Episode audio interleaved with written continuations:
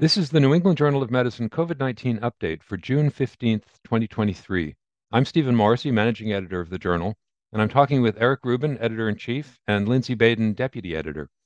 Today we're joined by Anthony Fauci, the former director of the National Institute of Allergy and Infectious Diseases of the National Institutes of Health, and for his last two years at NIAID, the chief medical advisor to the president. Although his final few years at NIH were dominated by the response to the COVID outbreak, it's important to remember that Tony headed NIAID for almost 40 years, a period of profound change in infectious and immunologic diseases. During that time, he was deeply involved in multiple outbreaks, including, in just the past few years, avian influenza, the original SARS, MERS, Zika virus, and Ebola virus. In addition to combating outbreaks, Tony led efforts at NIAID to treat and prevent everything from infections that affect millions of people across the globe to rare genetic diseases that result in chronic infections and inflammation. It's difficult to summarize his contributions beyond saying that no other person has had an impact anything like Tony's over the past several decades. Tony, you've had many opportunities to discuss the COVID outbreak recently, so rather than begin with that, I thought we could look forward and discuss other diseases. I'd like to start with the disease that's dominated the field and your own research for many years HIV. During your time at NIAID, HIV changed from an invariably fatal illness to a treatable chronic disease. Worldwide, one of the biggest impacts has been the availability of therapies, something that was enabled in many countries by the PEPFAR program that you were instrumental in starting. Unfortunately, we still don't have a cure for HIV, so at this point, lifelong maintenance with antivirals is needed, and that's very dependent on funding. Do you think that that's sustainable? Well, it certainly is sustainable if the political and social commitment to it allows it to be. But from a scientific and public health standpoint, what you want to do is to, as best as you possibly can, enhance the prevention components that have actually, I think, over the last couple of years, had a major advance in the utilization and pre exposure prophylaxis of injectables that can now be given every couple of months and hopefully with modification of the molecule can be given every six months. And I think that would be important both in the developed world, such as right here in the United States, but also in those countries such as our Southern African counterparts, in which the idea of taking a pill or two every single day to prevent infection as opposed to coming in intermittently into the clinic is going to be something that I do believe is sustainable. That's the first thing. The second thing is you're right, we still do not have a cure for HIV, but I think some of the research that's going on right now to, in a less expensive, intermittent way, maintain the level of circulating virus to below detectable in the principle of U equals U or undetectable equals untransmittable is something that we really can maintain. But you're right, it really depends a lot on funding. And one of the things that we want to make sure that we don't let slip is the sustained funding and support of the PEPFAR program, because that is something that as we all know, we're now in the 20th anniversary of PEPFAR. There have been $100 billion invested from the original $15 billion over five years. And at the last anniversary, which was just recently that we celebrated with President Bush, you looked at the results of that. There have been 25 million lives that have been saved. And I think when you look at the cost benefit of the incentive for continued and sustained funding, I think that's one of the most powerful arguments that we possibly can give to have that sustained funding. So I do believe it is sustainable. Tony, let me follow up on the first part of your answer there. It certainly would be great to have a method of preventing disease that didn't require so much interaction by the people who are taking the therapies. Certainly, I've heard a lot of stories, primarily from Africa, of partner violence being engendered by the fact that people are seen to be taking drugs um, and question of whether they're infected or they're questioning their partner. I want to extend that to the cure question, though, because if you had some sort of depot medication for therapy, not just for prevention, that would almost be a functional cure if it really worked. If you could only kick a shot every six months, what are the prospects for that? You know, Eric, I'm really glad you brought that up because that to me, I think we have to get our audience to appreciate exactly what you mean by cure. You know, if cure means eradication, we have a ways to go to get to the real eradication because we know of the integrative characteristics of the virus into the genome of a cell.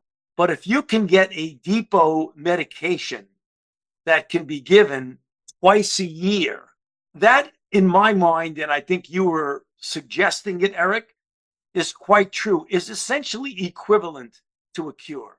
I mean, you call it a functional cure, and we had a lot of semantic going back and forth years ago as to what the difference between an eradicative cure and a functional cure.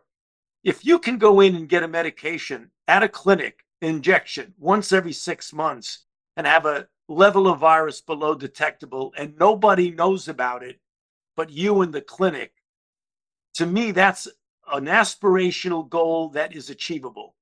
At the beginning of the HIV epidemic, many thought that the most likely way to break the epidemic was through vaccination.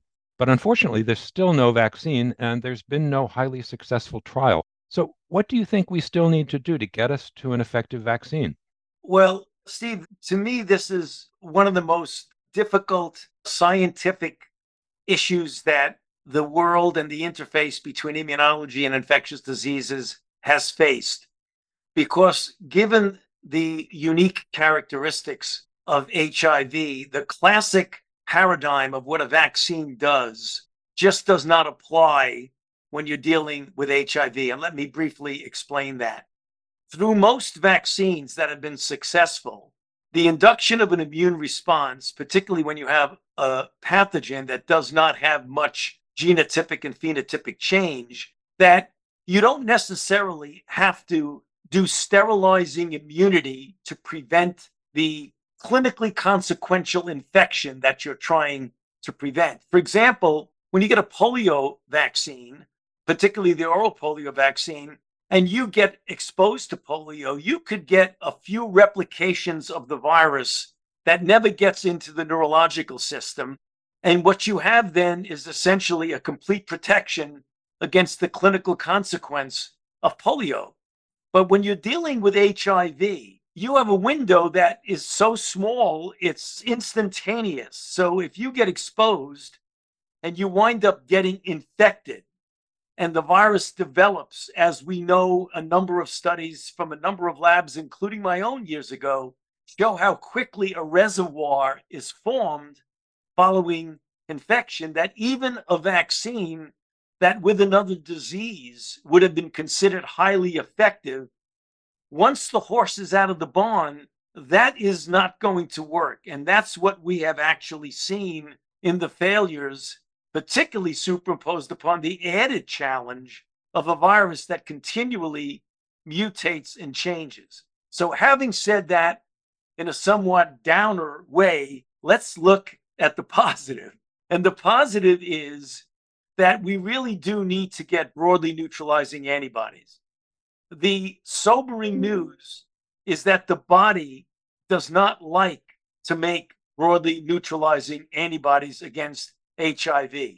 We know that from natural infection, where only a relatively small proportion of the people ultimately make neutralizing antibodies. It usually takes about two years of active infection.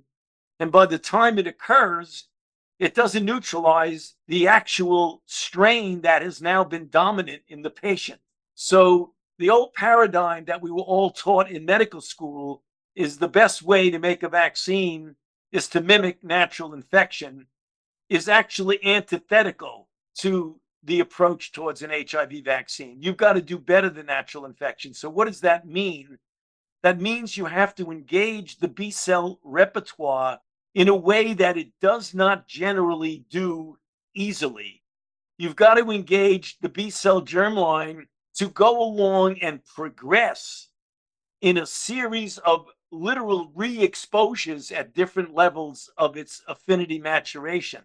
Now, a number of very competent and I would say even brilliant investigators have been working on that for years and have made literally tiptoe type progress in pushing that evolution from the original germline engagement to broadly neutralizing antibodies, but not all the way to the point where it's sustainable and literally is going to last and protect.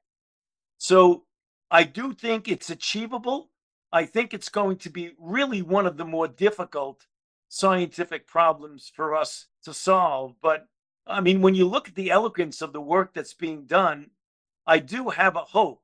But I also must say, and this is sobering, but it's real, is that it is conceivable that we may not ever get a truly effective and safe vaccine for HIV in the classic way that we have for diseases like measles and polio and smallpox. It is conceivable that we won't, but that doesn't mean we should not continue to try along with the elegant studies that are being done. I'm going to go a little provincial here and ask you about a different disease because, as you said, HIV is a highly variable virus with different antigens being presented all the time. Tuberculosis, on the other hand, is not all that variable. The strains are highly related to one another. And yet, um, we have had very limited success with vaccines there too. So, let me ask you about your thoughts on the prospects for tuberculosis. Well, Eric, I think that in a different way, the prospects for a vaccine that would prevent initial infection versus a vaccine that would prevent the activation of latent TB are two different things. And I think the idea of getting a vaccine that would give us a degree of immunity to suppress any of the reactivation that you see, which is a major component of the epidemiology of tuberculosis, in my mind, I think is quite reasonable. Tuberculosis, as you know better than anybody, I'm I feel a little bit I would say semi compromised here in talking to you about it. But the fact is, Eric, is that it is really a very, very difficult problem that some people in the field of tuberculosis feel it's an insoluble problem of being able to do that. But I think we could at least make really important steps forward in getting the immune system to the point where you strongly prevent the reactivation of latent tuberculosis. Tony, going back to the HIV question, and as you commented, there's the failure of a sterilizing adaptive immune response in the classic sense that has been a real challenge with HIV. And then the emergence of broadly neutralizing antibodies with chronic infection or chronic antigen exposure being perhaps an important clue as to what might be protective immune responses. How do you think about the emerging technologies to allow us to iterate better, such as mRNA and other technologies that can allow us to leverage the human model as opposed to preclinical models to better understand how to bring out the best immune responses? Well, Lindsey, you're bringing up something that, as you know, uh, which is the reason you brought it up, is that is really an area of great excitement in all fields of infectious diseases and even in oncology is that the rather dramatic success of the utilization of the mRNA platform technology in COVID has really triggered the excitement of people in a number of fields, including in the field of HIV. And as you know, a number of laboratories now are using the mRNA technology for the natural, as you put it, expression of antigens in the right conformation. And that's going to really be the issue of how do you get it expressed in the proper conformation, we know you can make it very immunogenic. And I actually have been pleasantly surprised how some of the at least preclinical studies that have been done are showing that you can actually get good conformational success using an mRNA and even getting mRNA to get the antigen expressed in a viral like particle, which is really interesting because you have the best of both worlds. You have the mRNA platform and it's giving you a viral like particle, which I think is, you know, to me is still in the incipient stages now. But Lindsey, I think that that is something that absolutely needs to be actively pursued. And I know it is because it's such an exciting field. So, for many in the infectious disease community, the worry has been that a new strain of influenza will cause the next enormous pandemic. We've had outbreaks and we've had some false alarms, but we still haven't seen anything near the magnitude of the COVID pandemic. Are you worried about this? And do you think we'll have better tools, maybe like some of the ones you've just been talking about, if and when a new pandemic flu strain emerges? Well, Stephen, I absolutely am worried about it. You know, I remember literally, you mentioned in the introduction that I had been the director of NIAID for short of 40 years, 38 plus years. And people always ask me what my worst nightmare is. And my worst nightmare has always been, and I'll say this, and you could look back the tail of the tape about what I've said many years ago, is that is the emergence of a highly transmissible respiratory virus that has the capability of a high degree of morbidity and mortality, and that likely would be influenza. Well, I was present except for the last part. It turned out to be a coronavirus, but that does not take away, Stephen, from the risk that we have and continually face as a civilization of an influenza of pandemic nature that does have those characteristics. And as you well know, with recorded history that the last time that happened was in 1918. We had a 1957 pandemic flu, the H2N2. H1N1 was 1918. And then in 1968, we had H3N2. And then in 2009, we went back to H1N1 again. Those were pandemics that, as we all know, I mean, I was an intern during the 1968 and it didn't disrupt society. We saw a lot of people come in the hospital, but it didn't have the disruption of the social order the way the 1918 pandemic had and the way the 2019 2020 coronavirus did. But there always is the looming threat of the evolution, either by recombination, reassortment, or what have you, of a flu that does have those characteristics. Now, having said that, what about the science of it? And that's the reason why we all have been talking about and actually doing something about a lot of work to get a pan influenza vaccine, one that literally can cover both group one and group two, and within group one and group two, the subgroups, the H3N2s, the H1N1s, as well as the bird flus, the H5s, the H7s, the ones that perhaps if they recombine and resort would use the morbidity mortality aspect that we see in the bird flu with the transmissibility that you see with a classical human flu. There is a danger of that. And the danger of that, as we know, occurs when you have mixing of species, both humans and different animals, pigs with birds, humans in wet markets and things like that, where you have the capability of that happening. So the short answer is the positive aspect is I think the work that's being done on new platform technologies, new immunogen design to get a pan influenza vaccine is really quite encouraging. So I'm going to be looking forward in the next few years that hopefully we'll get a lot of new information on that that would really have a positive impact. Tony, I agree. I share the concern that another respiratory virus can be as devastating as 1918 and then the recent COVID. But I do worry that we take for granted the pandemics we have every year with flu and RSV, with 50,000 or more dying in this country alone. And how should we get the political will, the medical will, the scientific focus to what I would say address the pandemics that we've just become accustomed to? Great question, Lindsey. And I think what we've seen over the last few weeks, I think addresses one of the issues that you bring up. You know, we have RSV, which not only in this country, but worldwide is a major source of morbidity.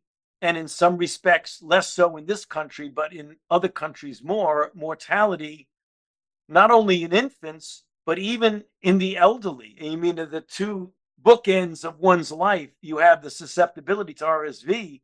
And now, literally in the last couple of months, based on some really terrific science that was done, you know, at the fundamental basic level, which is the reason I always say you know, and I harp on it, and I know everybody on this podcast is aware of that, of why we have to keep investing in basic and clinical research. I mean, the idea of the work that Barney Graham and Jason McLellan and Peter Kwong and all the others have done by being able to make a couple of simple mutations. I say simple, it took them years to get to be able to have the pre-fusion stabilization of the F protein in RSV has led to vaccines for the elderly, vaccines for mothers so that they can have transplacental transmission of antibody to the baby, and now monoclonal antibodies for the treatment or for the prevention in normal children, not just children at risk.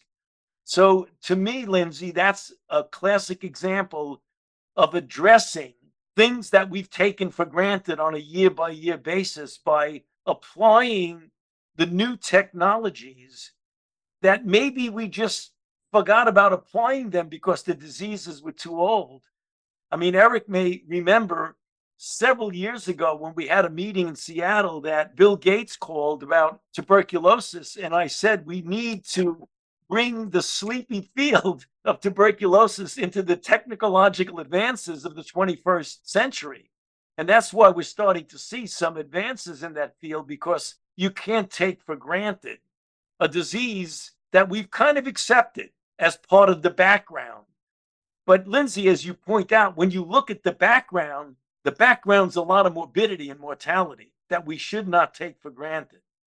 Since you brought up the preventive or therapeutic antibodies for these, I wonder about the role of antivirals. After all, antivirals have been the cornerstone, really, of HIV treatment and HIV prevention, as you pointed out before. Do they have a substantial role in these acute viral infections? Yes, I really do think so, particularly when you're dealing with a situation among vulnerable people. So let's take RSV and COVID as two examples. And when I talk to my residents and students, I always try to bring that out. I mean, infectious diseases is such a phenomenally fascinating field, but virology is one of the subgroups that's really profoundly fascinating. So you have viruses that in many people either give no symptoms or minimal symptoms. Testis S, RSV, Testis S COVID. In some people, that same virus is going to give you moderate, mild symptoms. In other people, it'll bring you in the hospital. And in some people, it'll kill you. And we've seen both RSV and COVID do just that. So when you're dealing with the development of antivirals for respiratory illnesses, we should not be put aback and less enthusiastic about getting powerful antivirals. When you have a disease that in many people are of minimal consequence because in some subsets of people it can be profoundly damaging from a morbidity and mortality standpoint. And i think the classic example of that is paxlovid. I mean right now you know, if you have a 25 year old person gets a couple of sniffles, well, you should give them Paxlovid. Very, very few physicians would do that. But if you look at the data now of people who are vaccinated, who, if they do get infected, and as we all know, given the relatively weak protection against initial infection in individuals, if you give that person Paxlovid, there are almost no deaths in that group no matter how old the person is, no matter what their underlying condition.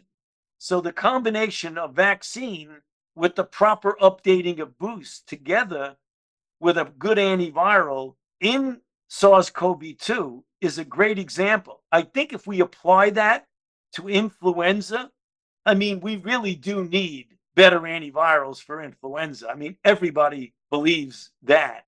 I mean, if we could get a Paxlovid like antiviral for influenza, I think we would see a significant diminution of influenza deaths among people who are vulnerable. Bottom line, short answer to your question, Eric, yeah, we really should do that.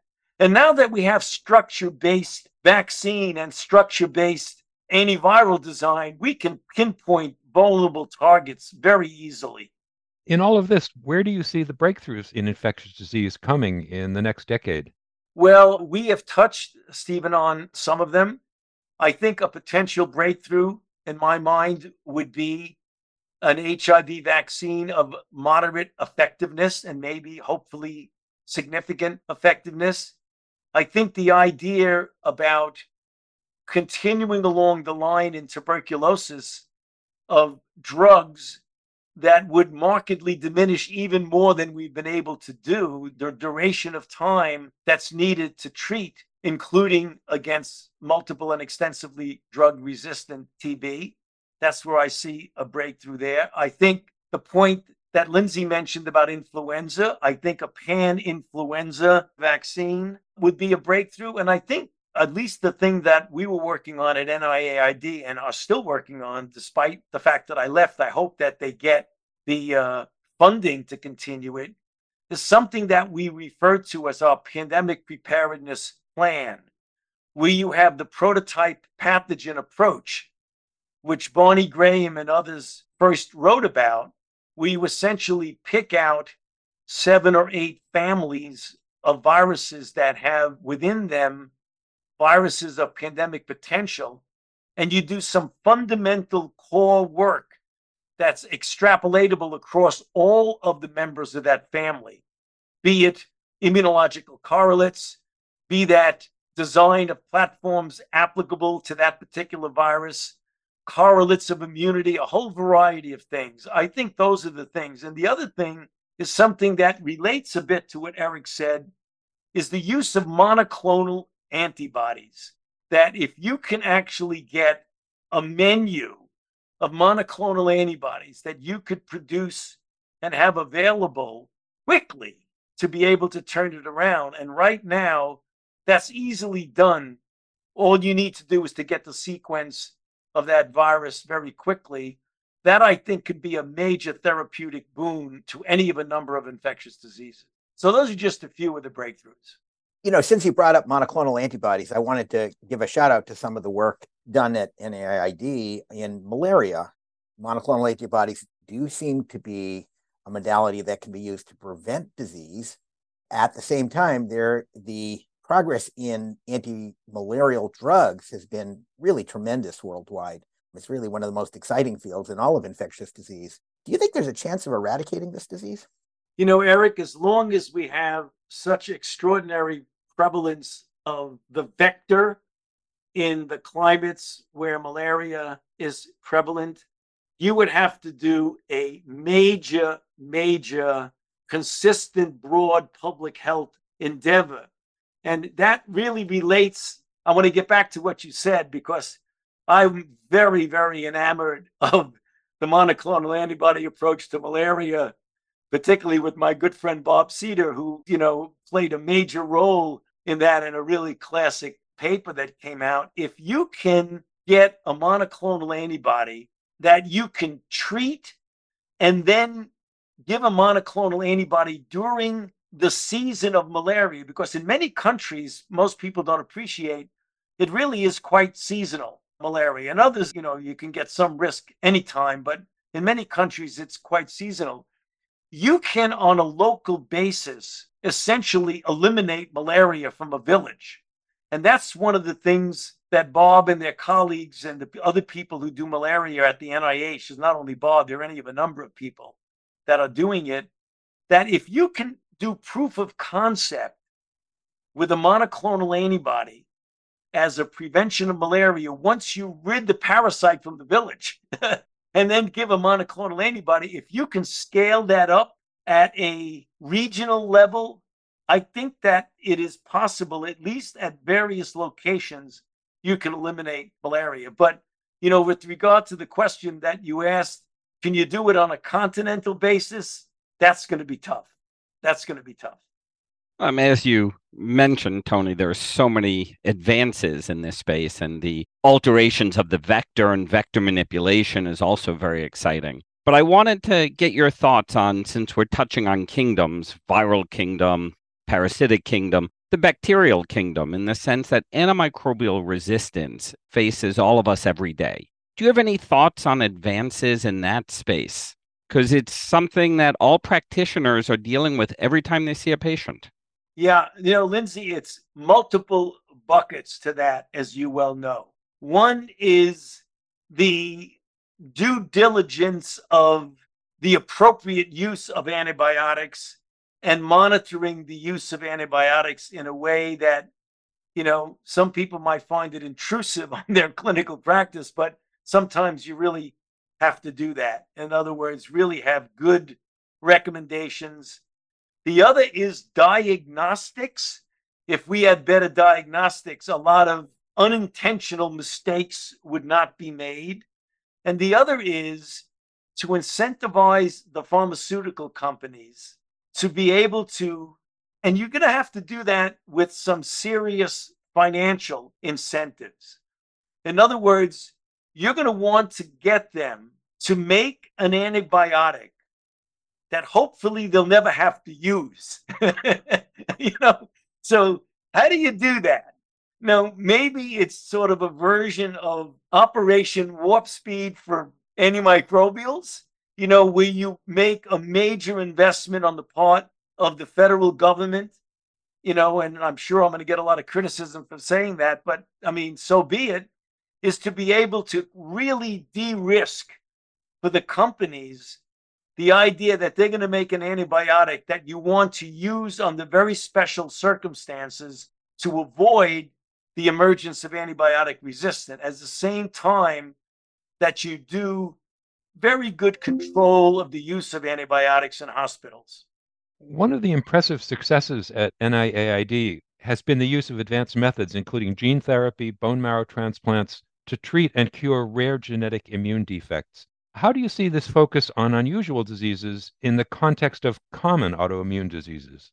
Well, gene therapy in its classic form, Stephen, is very unlikely going to have a major role in replacing a gene and a immune deficiency, correcting a genetic defect, the whole issue of the now exciting successes that we've seen with sickle cell disease and with other diseases in which gene therapy. But there is a role for genetic related or gene therapy in autoimmune diseases because you know the correction of autoimmune diseases really relates more to correcting the immunoregulatory aberrations that become the mainstay of these attempts to treat autoimmune diseases. You can do it, as you know, broadly glucocorticoids, methotrexate, or you can try and specifically knock out what the cause of the immunoregulatory abnormality and aberrancy is. And if you can do that by infusion of cells that have infusion, that have insertion of genes that turn on or turn off a certain immunoregulatory cytokine, I think that certainly is the way to do it. The other way that is I mean, obviously, a rather, I would say, draconian way to do it. But if you have intractable autoimmune disease that's leading to the demise of the patient, there's been some successes now in classic autoimmune diseases of ablations and transplantation with stem cells. You know, that is in some ways, if you want to put cells back in that have been modified to be able to control what would be aberrant immunoregulatory cytokines. That's one way of doing it. It's a field that is still, I think, have a long way to go to be able to make that jump of classic gene therapy to autoimmune diseases as opposed to selectively using those technologies to modify the aberrant immunoregulatory events. I'd like to get back to what you said about the importance of basic science in translation to patients. Um, the immune system is pretty complicated. I remember taking immunology when I was a freshman in college, and nothing that I learned is correct any longer. And particularly when it gets to immunoregulation and the idea of immune networks and regulatory T cells, seems like we still have a ways to go with understanding. The question is, are we getting very close to translating, even though our understanding is incomplete? Eric, that's a good question because there's always a balance there because you want to translate what you know now with the thought in mind that you don't know everything you need to know. So, since I look upon the field as an immunologist as sort of this vast horizon that we don't even know what the limits of it are right now, you can't be frozen in time and try and let the perfect be the enemy of the good and say, well, we don't really fully understand this network. Therefore, we're not going to try and interfere with it. So it's risky. You take a chance, and I'll bet you, uh, uh, you know, a, a pizza that in fact, years from now, we're going to look at things that look like they were moderately successful by the modification of an aberrant immunoregulatory network.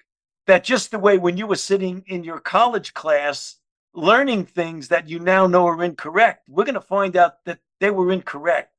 They were appropriately to be done at the time, but given what we know about it now, you know, it would be very, very difficult to say it was the most correct approach.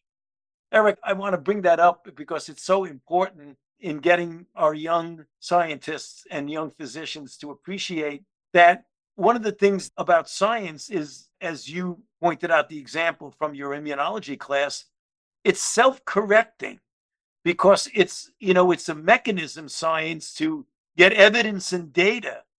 And as you get more evidence and data you change how you act on it. You change guidelines. You change recommendations you change the kinds of things you do we've got to make sure that that doesn't get confused with saying that science is not an extraordinary discipline that has brought us to things that would have been unimaginable years ago. And as you know, with the anti science theme that becomes more and more prevalent in our society, that's a tool that's used against us, saying, well, you said this a year ago, and now you're saying this. Well, you know, that's because the data and the evidence have evolved and we're appropriately using the principles of science by using the most recently available data to make decisions. And it has to do with everything we're talking about today. But Tony, I mean, you raised the important point that science is self correcting, that we learn. And as we learn, we improve our understanding of a process or of a treatment. As we've discussed before, and as you've mentioned before, trust is so important as we try to improve health and communicate how to improve health.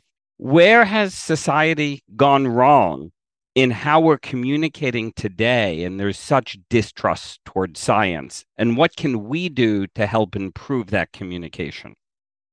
Yeah, Lindsey, that's a great question that a lot of people are spending full time trying to address that question. And, you know, you could be broad and simplistic and to say there's a lot of misinformation and disinformation out there that just loves the social media. It absolutely spreads like a tsunami.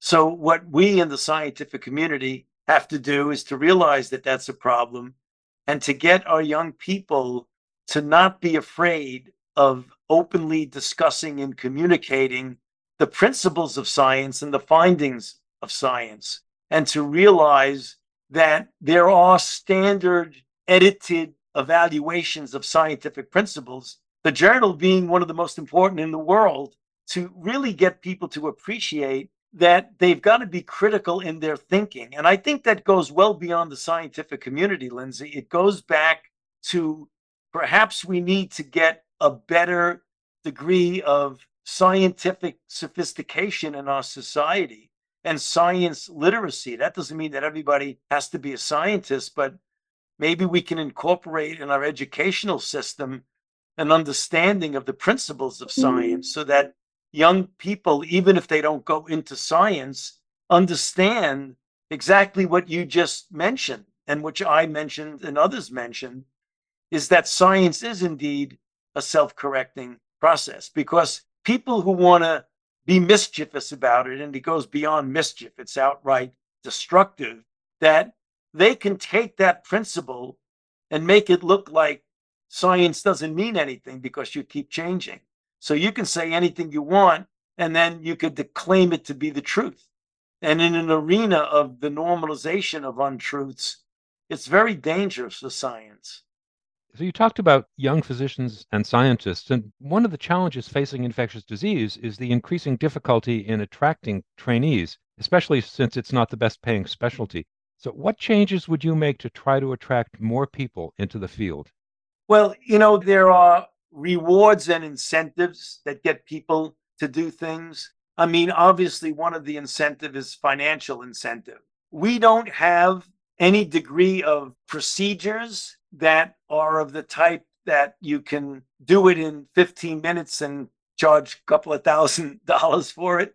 You know, we are generally the internists of the world. I mean, I know when somebody's got a real problem that they need to work out in a patient, there's always seems to be the possibility or reality of an infection in there.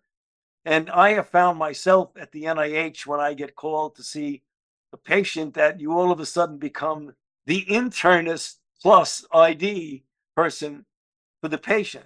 That is not rewarded. I mean, whether or not we're going to get the payment systems to appreciate that more, I hope we do, but I don't think that necessarily is going to get so far. But what I do think we can do is that in the academic setting, to really make it attractive for people who want to go into infectious diseases with academic rewards to really value the importance of the infectious diseases person.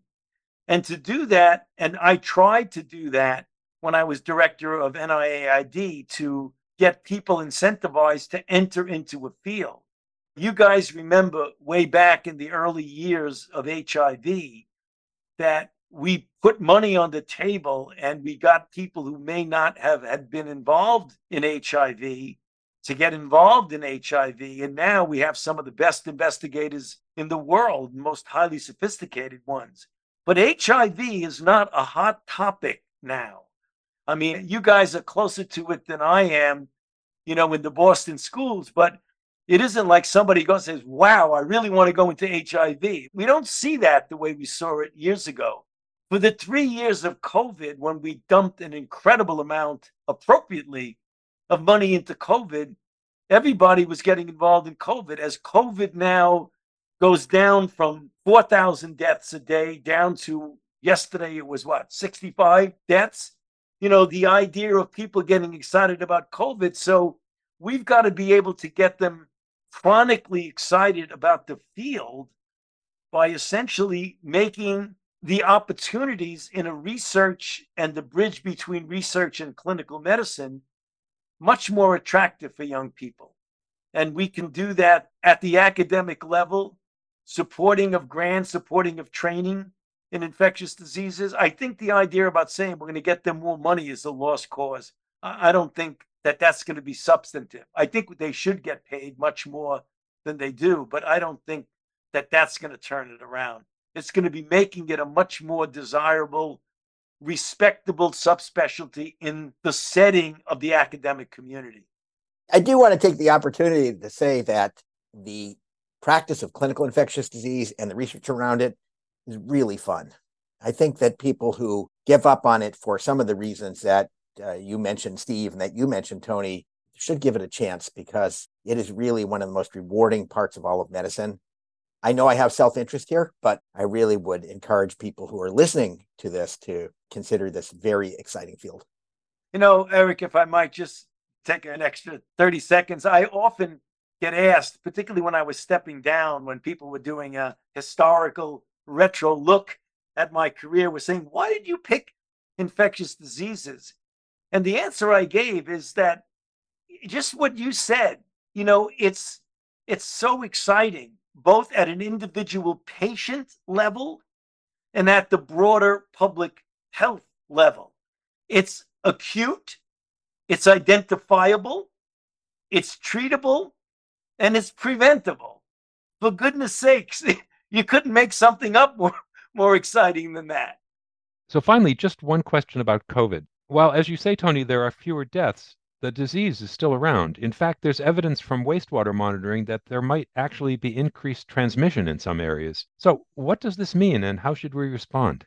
Stephen, I think that relates to what we all said a little bit ago is that given the fact that the latest blood bank survey indicated that about 94 to 96% of the people in this country, at least those who go give blood, have either been infected and or vaccinated because they found antibody in. So right now, what we were saying about the difference between infection and disease, that you could be having infection that's represented by an increase of virus in wastewater, not manifested necessarily with disease because a lot of people have a degree of protection. However, and let me underline this, however, it could also mean that there is a smoldering increase that is going to manifest itself a month or two from now. So it's two aspects of it that you have to keep in mind, Stephen. Number one, you got to pay attention. So you got to monitor this disease. It has fooled us.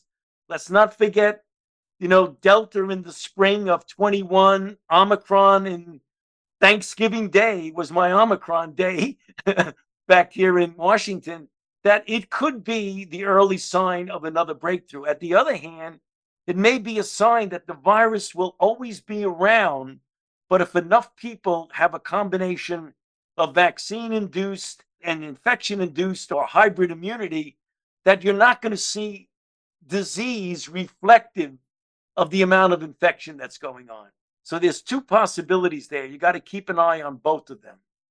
Thank you, Tony, for joining us today. And as always, thank you, Eric. Thank you, Lindsey.